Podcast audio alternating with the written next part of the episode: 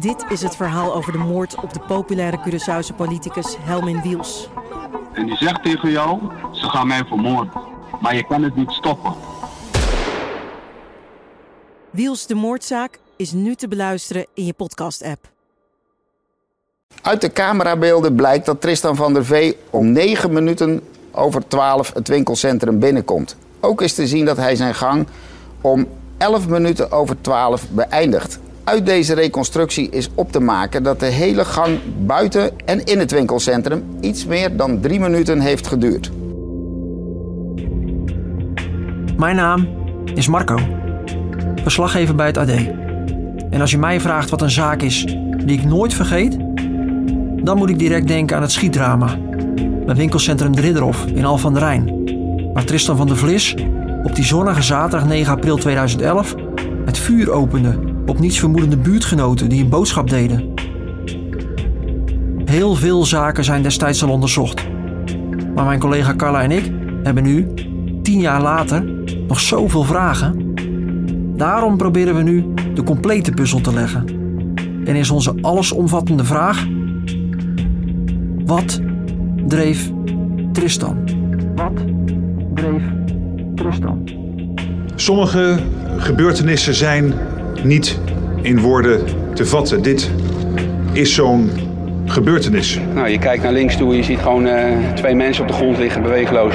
Dan daarna zie je een jonge man uh, ja, op je afkomen met een mitrailleur. Het was een pikzwarte dag. Pikzwarte dag. Pik In deze aflevering spreken we met de mensen die destijds in charge waren bij politie en openbaar ministerie. Over de complexe situatie die dag. Nu weten we dat het een eenmansactie was van de 24-jarige Tristan van der Vlis. Maar toen gebeurde er van alles. Een tweede schutter, dreigende explosies in winkelcentra en een golf van angst en woede in de samenleving. Ja, maar dat was, dat was bizar. Als je, kijk, nu uh, zijn we allemaal heel erg gewend aan social media. En uh, Pieter Omzicht hebben we pas gehad en zo. Ja. Dus nu, nu, maar toen in die tijd, dus tien jaar geleden, was dat nog niet zo uh, als nu. En uh, wat eigenlijk toen uh, loskwam, was gewoon echt groot. Dus je had uh, lokaal had je mensen. Maar... En het richt, zich, en het richt zich niet alleen op die ouders, maar ook op bijvoorbeeld de psychiater, ook op de school, ook op de schietvereniging. We hadden best wel handen vol aan allerlei bewakingstaken van mensen die, ja, waarvan we ook niet wisten hoe serieus het was. Wat kwam er los in Nederland die zaterdag? En hoe kijken zij nu terug? Maar eerst gaan we terug naar die zonnige zaterdag in april 2011. Het leek zo'n mooie dag. Dat weet iedereen nog. Lekker op de fiets naar het voetbalveld, boodschappen doen en ook op de radio was de sfeer vrolijk op Alphenstad FM. Het raam doen we even open, ja. ja, ja oh, je hoort het alweer. Hè. Het is weer een en al gezelligheid in Alphen aan het Rijn in het centrum. Op deze zaterdag weer een zonovergoten zaterdag hoor. Ja, en de draaiorgel draait alweer zijn klanken via de winkelstraten in Alphen. En de gezelligheid is ook op de radio te beluisteren. Het programma Holland zit tot de klok van 2 hier bij Alphenstad FM. Goedemiddag, het is weer lente. Jawel, nieuwe aflevering van het programma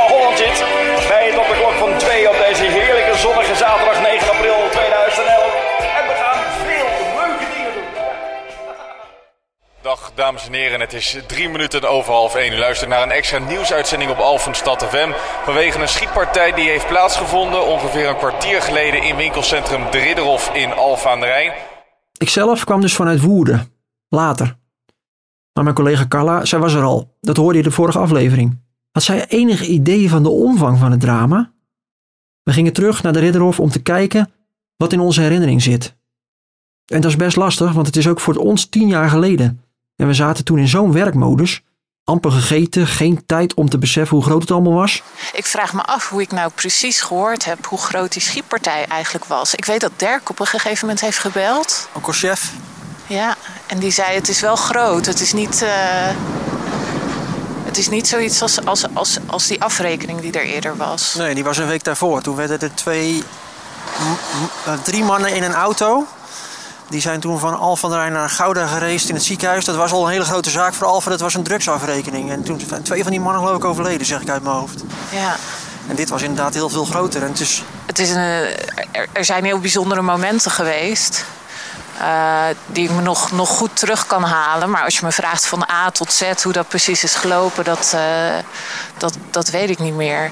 En ook omdat ik dan ook niet helemaal meer mijn eigen geheugen altijd vertrouw hoor. Ik bedoel, uh, Dat, uh, ik, ik, weet wel nog heel goed wat ik aan het doen was, bijvoorbeeld. Ik, ik stond een, een, vlek uit een jas te halen. En ik herinner me inderdaad ook nog dat het echt onwijs mooi weer was. Zo'n knalblauwe lucht. Maar er gebeurde ook ontzettend veel. Er gebeurde heel veel tegelijk. Dus ik, uh, ja, ik heb een paar momenten die ik me gewoon heel goed herinner. Maar ik denk dat jij ook niet de complete film terug kan halen, toch? Van, nee, van, kan ik ook niet. Dit zijn ook wat dat betreft onderdelen van. Maar ik weet nog heel goed hoe ik hier naartoe reed, omdat het een stressvolle situatie was, denk ik. Dat zal het, het ging op veel te hoge snelheid natuurlijk. En uh, die auto gewoon neergekwakt. En toen hierheen gold in, in dat holle. Uh, ik herinner me nog de, dat ik uh, bekenden toen zag. En ergens in die momenten, dat is later geweest, ben ik toen ook jou tegengekomen. Maar ik weet niet eens meer, dat weet ik echt niet meer, hoe of wat dat was. Maar ik weet dat ik heel erg veel tijd heb doorgebracht hierachter. Uh, in de straat hierachter. Uh, zeg maar de straat waar ook het, uh, het monument staat. Dat was wel de plek waar ik alle mensen tegenkwam die hun verhaal wilden doen. En waar ik, waar ik ook agenten tegenkwam. foto's die ik herinner van het ANP bijvoorbeeld. agenten die daar op de foto staan, die agenten kwam ik ook tegen. En een van die agenten, omdat ik hem daar toen gezien heb, en me daar herinneren, hebben toen een paar dagen Al die namen van winkeliers en slachtoffers herinner ik me nog goed. Hoe is het met hen tien jaar later? Met een reconstructiekaartje op mijn telefoon lopen Carla en ik de exacte route die Tristan die zaterdag om 8 over 12 middags begon. En beginnen we bij de trap die Tristan ook nam, die naar de zijdeur leidt.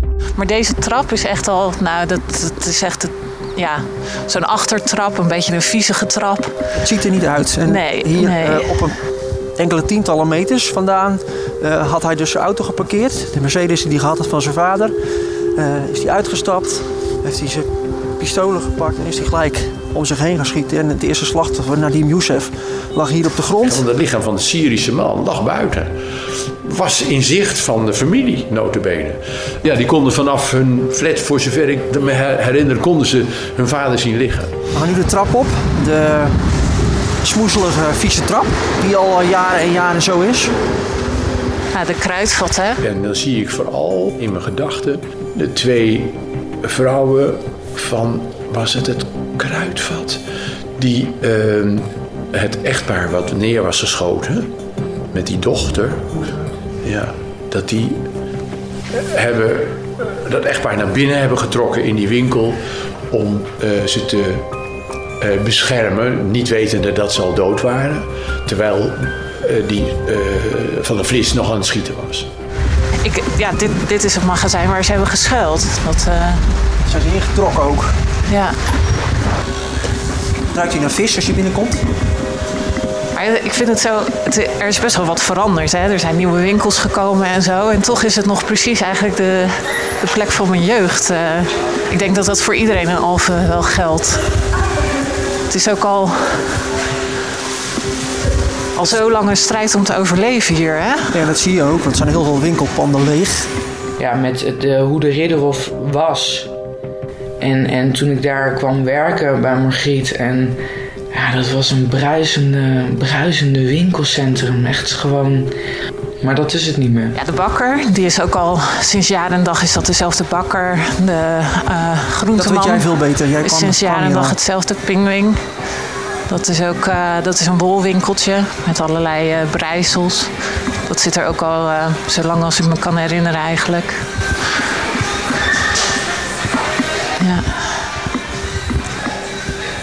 Eye of the Tiger. We staan nu op het, het, kruispunt, om het zo maar te zeggen, en hij ging hier linksaf. En hier was dat winkeltje ook, hier in het rijtje van Margriet ter Haar. Ja. Dat was volgens mij hiernaast de ethos. De ethos ja. Ja, zij had een kledingzaak, had zij. Margriet, Margriet heeft wat gehoord. Ze, ze hoorde een, een klappertjespistool. Dat is de beleving wat in de winkel heerste. Zij is naar buiten gegaan om vervolgens naar onze collega aan, schuin aan de overkant naar Baby Jolly te lopen. Uh, om hem te waarschuwen en eigenlijk te vragen wat is er nou eigenlijk aan de hand. Want wat er aan de hand was, dat wist zij niet. Dat zijn de dingen die ik gehoord heb. Zij is uh, vervolgens schuin naar de overkant gelopen. En zij wist dus niet dat Tristan al voorbij was gelopen. En Tristan die is terugkomen lopen om haar vervolgens het fatale uh, schot te geven. En um, dat zij dus uiteindelijk overleden is daaraan. ja, het, het, was gewoon. Margriet was de Ridderhof, om het maar even zo te zeggen. Het was, uh, iedereen kon haar. Er zou, er, er, zou ook die modeshow zou er zijn, hè? Ja, deze modeshow die zou zijn. Hier. Die zou eigenlijk maar net. Uh, die stond op punt van beginnen eigenlijk. Ja. En op het moment dat hij echt begonnen was geweest, op het moment dat, dat uh, hij naar binnen was gekomen, dan had het allemaal nog wat. de gevolgen nog heftiger kunnen zijn, om het zo maar te zeggen. Hij was net voor die modeshow. Ja, ze waren zich klaar aan het maken, ja. ja. Want daar hebben ze toen het, het, het rolluik laten zakken. En daar is die agent, die in zijn vrije tijd er was... Die is daar vandaan met een bezemstil om achterna gegaan. Hè? Richard Dijs. Ja. Mensen hebben zich sowieso hier in, in... Kijk, je ziet hier... Daar, dat is ook een deur, denk ik, of niet? Daarachter. Dat, met dat, hè? Dat, dat raampje erboven ik ben daar natuurlijk nooit, nooit achter geweest. Maar je had allerlei magazijnen waar mensen zich, zich eigenlijk uh, uh, verschanst hebben. Uh, dan zie je ook dat mensen in paniek zijn weggevlucht. je ziet nog meer slachtoffers. Winkels die, die half open stonden, waar ook, ook, er waren ook dingen omgegooid. je kon gewoon zien, men is hier in, in blinde paniek doorheen gegaan. Maar inderdaad, via allerlei achteruitgangen kwamen Want ze, de, ze, konden niet, ze konden niet, hier liep hij. En als we nu doorlopen, dan kom je bij die kassa's waar hij uiteindelijk zichzelf door het hoofd heeft geschoten. Hè? Met zijn derde pistool. Hij had twee wapens leeggeschoten met uh, eh, 130 schoten ongeveer. Ja, nee, hij was totaal van de wereld. Had geen idee wat er gebeurde, maar kennelijk wel zo helder nog dat hij bedacht dat hij aan het eind van de rit zichzelf om het leven moest brengen. Wat gaat er dan in je hoofd om als je dan zo'n winkelcentrum ingaat en aan het eind van de rit sta je bij Albert Heijn en dan schiet je jezelf dood? Daar hebben we ons natuurlijk ook maanden afgevraagd van wat, gebeurt er dan? En bij de Albert Heijn, bij de supermarkt, daar, uh, uh, nou, daar zag ik ook uh, van de vlees liggen. Inderdaad. Het is zo, ik vind het zo, omdat je, je ziet dat het leven zo doorgaat. Hè? Je ziet daar zie je een, uh, een klein meisje lopen die hier opgroeit. En uh, uh, je ziet die jongens staan. En dan is er iemand die, die zo in de war raakt. Die zo de weg kwijtraakt. Dat hij, dat hij dit doet. Dat, ik vind het echt onvoorstelbaar. Maar eigenlijk heb ik maar één woord. Het is on, gewoon het woord ongelooflijk. Hoe, hoe kan iemand dit doen? Is nog gewoon de Albert Heijn zoals die er toen ook zat. En um, het kassameisje dat uh, eigenlijk aan het werk was naast de plek waar hij zichzelf van het leven beroofde, ging de volgende dag of de dag daarna weer gewoon aan het werk. Alsof er niets aan de hand is. Maar die heeft later toch wel een, uh, een terugslag gekregen, begrepen wij. En dat is ook hartstikke logisch natuurlijk, dat een enorme impact zoiets heeft. Ik ben gaan zoeken en AH-medewerkster Lindy wilde tien jaar later wel met me praten. Wat ze gezien heeft is schokkend. Maar omdat het zo gegaan is, en haar zo lang heeft bezig gehouden, wil ik het je wel laten horen. Ik heb vorig jaar was het eerste jaar dat ik um, zonder erbij na te denken op 9 april gewoon gedaan heb wat, wat ik aan het doen was op dat moment. Zonder na te denken over die dag. Maar dat is dus na negen jaar. Kortom, je hebt er wel vaak nog over nagedacht. Ja, zeker wel. Maar ik probeer gewoon om te zorgen dat het mijn leven niet laat beïnvloeden. Want ik heb ontzettend leuk werk. Knap, knap dat je dan knap, dat je er zo mee om gaat. Want je hebt een hoop dingen gezien. Maar je hebt dus het moment zelf dat hij zichzelf van het leven berooft, om het zo maar te zeggen, heb je gelukkig niet gezien. Oh, ik stond ernaast met mijn achterhoofd naar hem toe, zeg maar. Dus ik zag hem vallen. En ik hoorde een klap, klap best hard. En uh, het leeglopen van, zijn, van, het, van die bloed uit zijn lichaam de laatste bewegingen, de laatste geluiden die hij heeft gemaakt, vooral die geluiden en die laatste bewegingen, die hebben me heel lang achtervolgd. Echt heel lang. Elke hoek die ik tegenkwam, zag ik zo'n voetje heen en weer bewegen. Het klinkt misschien heel goed hoor, maar zo'n voetje dat zijn voet bewoog. Goed. Als zijn het een bewegingen tegenkwam. Wat een indrukwekkend verhaal. Dit zijn wonden die bij nabestaanden nooit volledig helen. Maar dus ook ooggetuigen worstelden jaren met trauma's. Terug naar het winkelcentrum. We konden daar nu rondstruinen, maar die 9 april konden we dat natuurlijk niet. Overal lagen slachtoffers. En het politieonderzoek werd ook nog eens ernstig vertraagd vanwege dat briefje in Tristans auto.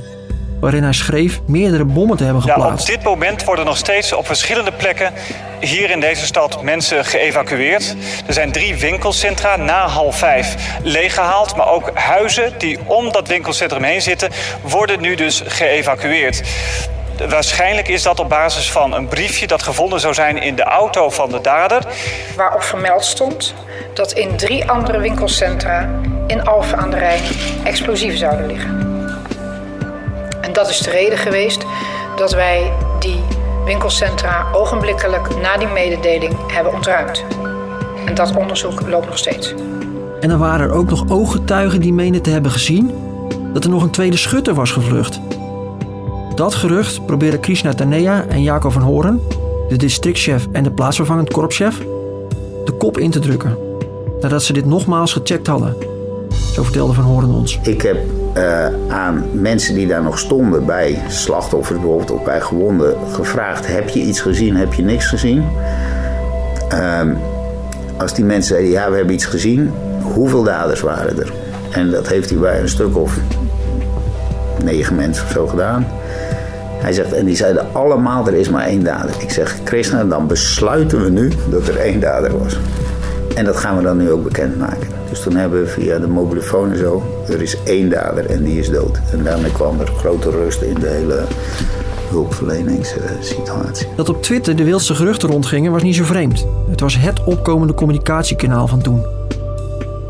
Terwijl een uur na de schietpartij al de namen rondgingen van slachtoffers, wilden de instanties niets bevestigen. Zodra er meer bekend is, zal ik hier een volgend moment houden om informatie te geven. Op dit moment, herhaal ik nog eens, zijn er zes doden, waaronder de dader.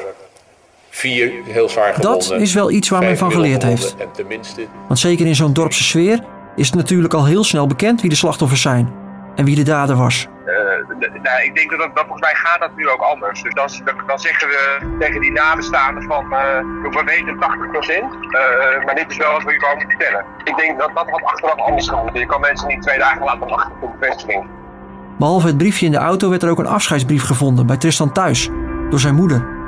Men hoopte daar een mogelijk motief uit te halen. Maar dat viel. Ik heb u uh, verteld dat daarin geen motief is uh, uh, vermeld. Maar in deze brief verwees hij naar digitale andere informatie. de politie heeft twee bestanden bekeken in grote lijnen. U begrijpt dat wij ehm, die informatie natuurlijk tot achter de komma uitpluizen. Um, en ik kan daarover zeggen, um, en dat is natuurlijk wel heel triest voor de nabestaanden uh, dat een duidelijk motief daar toch niet in te vinden is. En dat zegt veel, nu wij in deze podcast Tristan beter proberen te begrijpen. Een duidelijk motief was niet te vinden.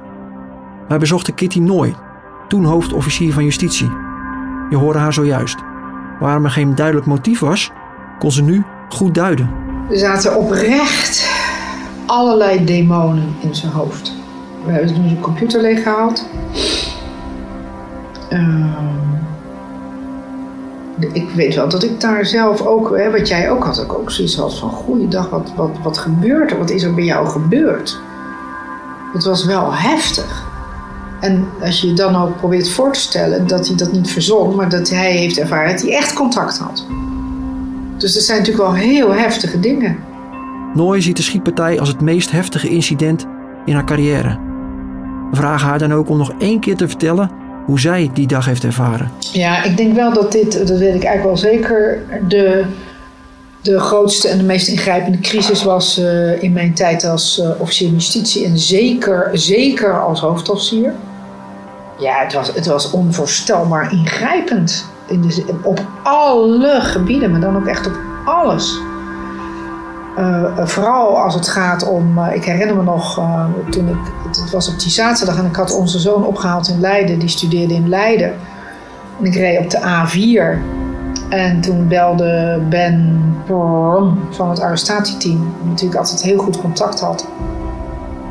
En die, die zei, ik weet niet meer precies wat hij zei, maar die zei iets van, ja ze zijn aan het schieten in het, in het winkelcentrum. En ik weet nog dat ik toen gas gaf. En het, het, uh, het fascinerende is dat dat kwartje dan eigenlijk nog niet eens zo meteen valt. Ja, schiet in het winkelcentrum, ja, dat schiet er wel vaker. Uh, en ik weet, toen kwam ik thuis en toen belde hij nog een keer. En toen was de informatie veel harder en veel duidelijker. Toen was het uh, volstrekt duidelijk dat het een shooting was, zeg maar. Ja, dat, dat kun je niet beschrijven wat er dan gebeurt. Dan heb je eerst ongeloof, dan denk je dat kan niet waar zijn. We leven in Nederland, dat kan niet waar zijn, weet je, de hele tijd. Nou ben ik nogal, uh, weet je, als er mij iets akeligs overkomt, dan heb je, je hebt het bevriezen, het vluchten en het vechten. Nou, ik ben nogal van het gaan dan, zal ik maar zeggen. Dus het was wel zo dat ik, uh, uh, dat ik hier thuis door het huis brulde. Er is iets verschrikkelijk mis in Alphen en ik moet nu weg. Nou, niemand begreep wat er aan de hand was natuurlijk. Dus ik ben in de auto gestapt en er naartoe gereden. Ik reed in, direct in de file en wat me opviel was dat ik daar heel rustig onder werd. Niet van ik moet maar zo. Oké, dus die rust die moet er nu kennelijk komen. Natuurlijk wel meteen de telefoon aangehad en uh, uh, gaan bellen. Maar je, ja, dat, het, het, uh, het doordringen, dat, dat heeft echt even geduurd. Ik las dat het misschien nog tot s'avonds heeft geduurd. Ja. Dat er een soort paspoort naar heen viel. Wat, hoe, hoe, weet je dat? Heb ik dat even verteld? Nee, voor mij stond het in, een magazine ja. Het grappige was, ik zit er net weer aan te denken. Ik dacht, nou ja, dan zit ik al meteen op de avond. Maar vooruit, ja, dat was zo bizar. Uh, je, je zit dus, dus, je, dus je rijdt er naartoe en je zit in de flow, hè? en ik heb ook, nou ja, onder gebed is ook van alles nog wat gebeurd. En ik rijd s'avonds terug en ik weet nog dat het was tegen half twaalf. En ik ga daar zo via die N, uh, weet ik veel wat, hotsvlots. En ik draai daar de A4 op. En toen was er het nieuws van half twaalf. En je, je bent in die crisisruimte, in die beleidsruimte. Dus je zit in een soort vissenkom, weet je. Je bent als een idioot aan het werk. En, en toen om half twaalf komt er inderdaad uh, komt die nieuwslezer met dat nieuws. En het was inderdaad net alsof er een glasplaat versplinterde. Van, hè? Het is dus echt waar. Dat, ik moet zeggen, dat is een van de meest bizarre ervaringen die ik, die, die ik heb, uh, heb gehad. In de volgende aflevering maken we een tijdlijn van Tristans leven. Om uit te zoeken waar en wanneer het misging. Als je toch heel erg gelooft in dat dingen voorbestemd zijn, bijvoorbeeld 1986 en Chernobyl, dan is het opmerkelijk dat je op 15 geboren bent. Hoe groeide Tristan op, daar in die buurt vlakbij de Ridderhof? En hoe was hij op school? Wij spraken met leraren van de Dr. Martin Luther King School, bevestigd op een steenworp van het huis van de familie van de Vlis, begin jaren 90. Jacqueline van Leeuwen was directeur van de school die inmiddels de Stromen heet, toen het in 2011 zo misging in de Ridderhof. Niet alleen bleek de dader een oude leerling te zijn, ook zaten veel bezoekers van het winkelcentrum bij haar op school. Ja, dat, dat besef kwam eigenlijk gewoon tijdens dat bellen. Dat je op een gegeven moment dan die beelden krijgt. En dat ik een aantal collega's wit weg zag trekken en zeiden, nou verrek joh, maar dat is een oud leerling van ons. Uh, dus dat was wel even, ja, dat was wel een heel uh, bijzonder moment. En dat is natuurlijk ook voor collega's die daarbij betrokken waren, was het heel zwaar. Want die waren aan de ene kant aan het bellen van zijn mijn kinderen veilig? En aan de andere kant zien ze dan ook een oud leerling waar ze ook een gevoel bij hebben die het veroorzaakt heeft. Hoe dieper we erin duiken en hoe meer mensen we spreken, des te meer vragen komen er ook. Wat waren die demonen waar Nooi over sprak? En is er al antwoord op de brief die Kalla stuurde naar de ouders? En waarom wilden die ouders zo graag terug naar hun oude flat met uitzicht op de Ridderhof? Dus een, een, een, een wens om, weer een, om hun leven weer gewoon, nou wat heet gewoon, maar dat viel me op. Dat ze heel erg hun best deden om de draad weer op te pakken. Zit je na het luisteren van deze podcast zelf met depressieve gevoelens? Zoek dan hulp. Praten over zelfdoding kan anoniem. Chat via 113.nl of bel gratis 0800 0113. Wat dreef Tristan is een podcast van het AD. Meer podcasts? Ga naar www.ad.nl/podcast.